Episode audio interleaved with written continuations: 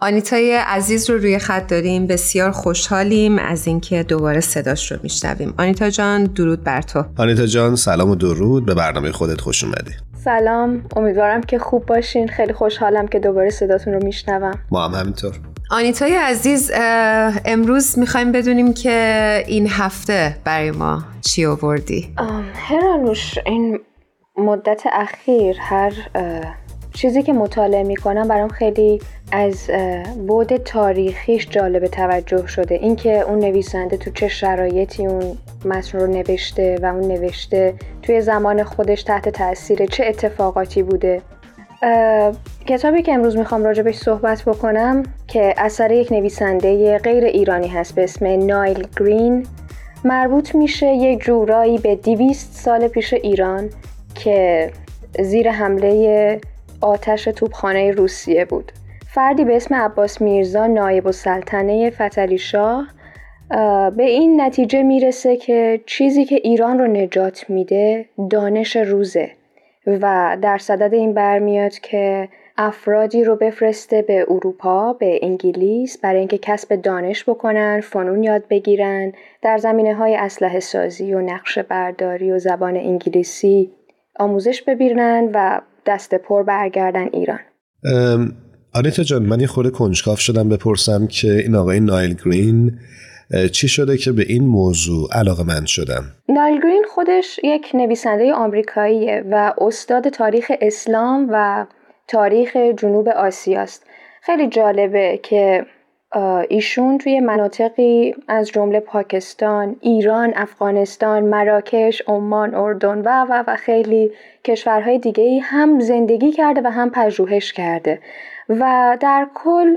به روابط فرهنگی بین آسیا و اروپا علاقه داشته و تمرکزش هم بیشتر روی مردم شناسی و تاریخ این کشورهایی بوده که در خاور میانه وجود داشتند یا در آسیا بودن آنیتا جون برای من سوال پیش اومد که نایل گرین این اطلاعات رو از کجا به دست آورده؟ خیلی سوال خوبیه چون پیشتر گفتم که عباس میرزا چند جوون رو میفرسته به اروپا که کسب دانش بکنند یکی از این افراد میرزا صالح شیرازی بوده که همراه با پنج یا شش نفر دیگه که دانشجو بودن در انگلیس ازشون خاطراتی به جا مونده یعنی نقاشی هایی داشتن روزنگارهایی داشتن.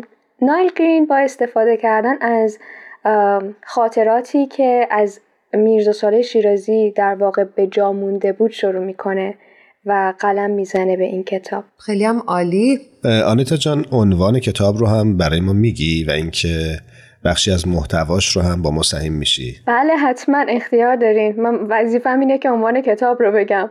اسم کتاب عشق غریبه هاست. توی این کتاب خب نایل گرین به این می‌پردازه که در واقع اون نگاه کلیشه که اروپا و آسیا به هم دیگه دارن یا خاور میانه به هم دیگه دارن رو توی این کتاب میشکنه و راجع به پیوند کهن شرق و غرب میگه. و اونطور که ما رو با نگاه میرزه شیرازی آشنا می‌کنه کمی هم راجع به جهانبینی او و شاید خودش میگه. یه جایی اشاره می‌کنه که ارزش هایی مثل خرد، دانش و آزادی چیزایی نیستن که وطن ذاتی داشته باشن. اینها به ناکجا متعلقند و مردم هر جایی که اونها رو با خودشون ببرند میرن.